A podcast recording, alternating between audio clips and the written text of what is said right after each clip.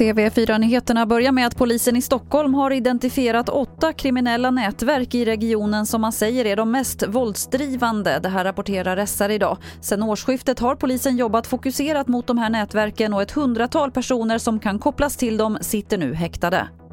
Det är fortfarande tusentals svenskar som kämpar med sviterna efter covid-19 efter att ha blivit sjuka i våras. Och för många kommer nu nästa kamp, den att inte bli utförsäkrad från Försäkringskassan och bli av med sin sjukpenning.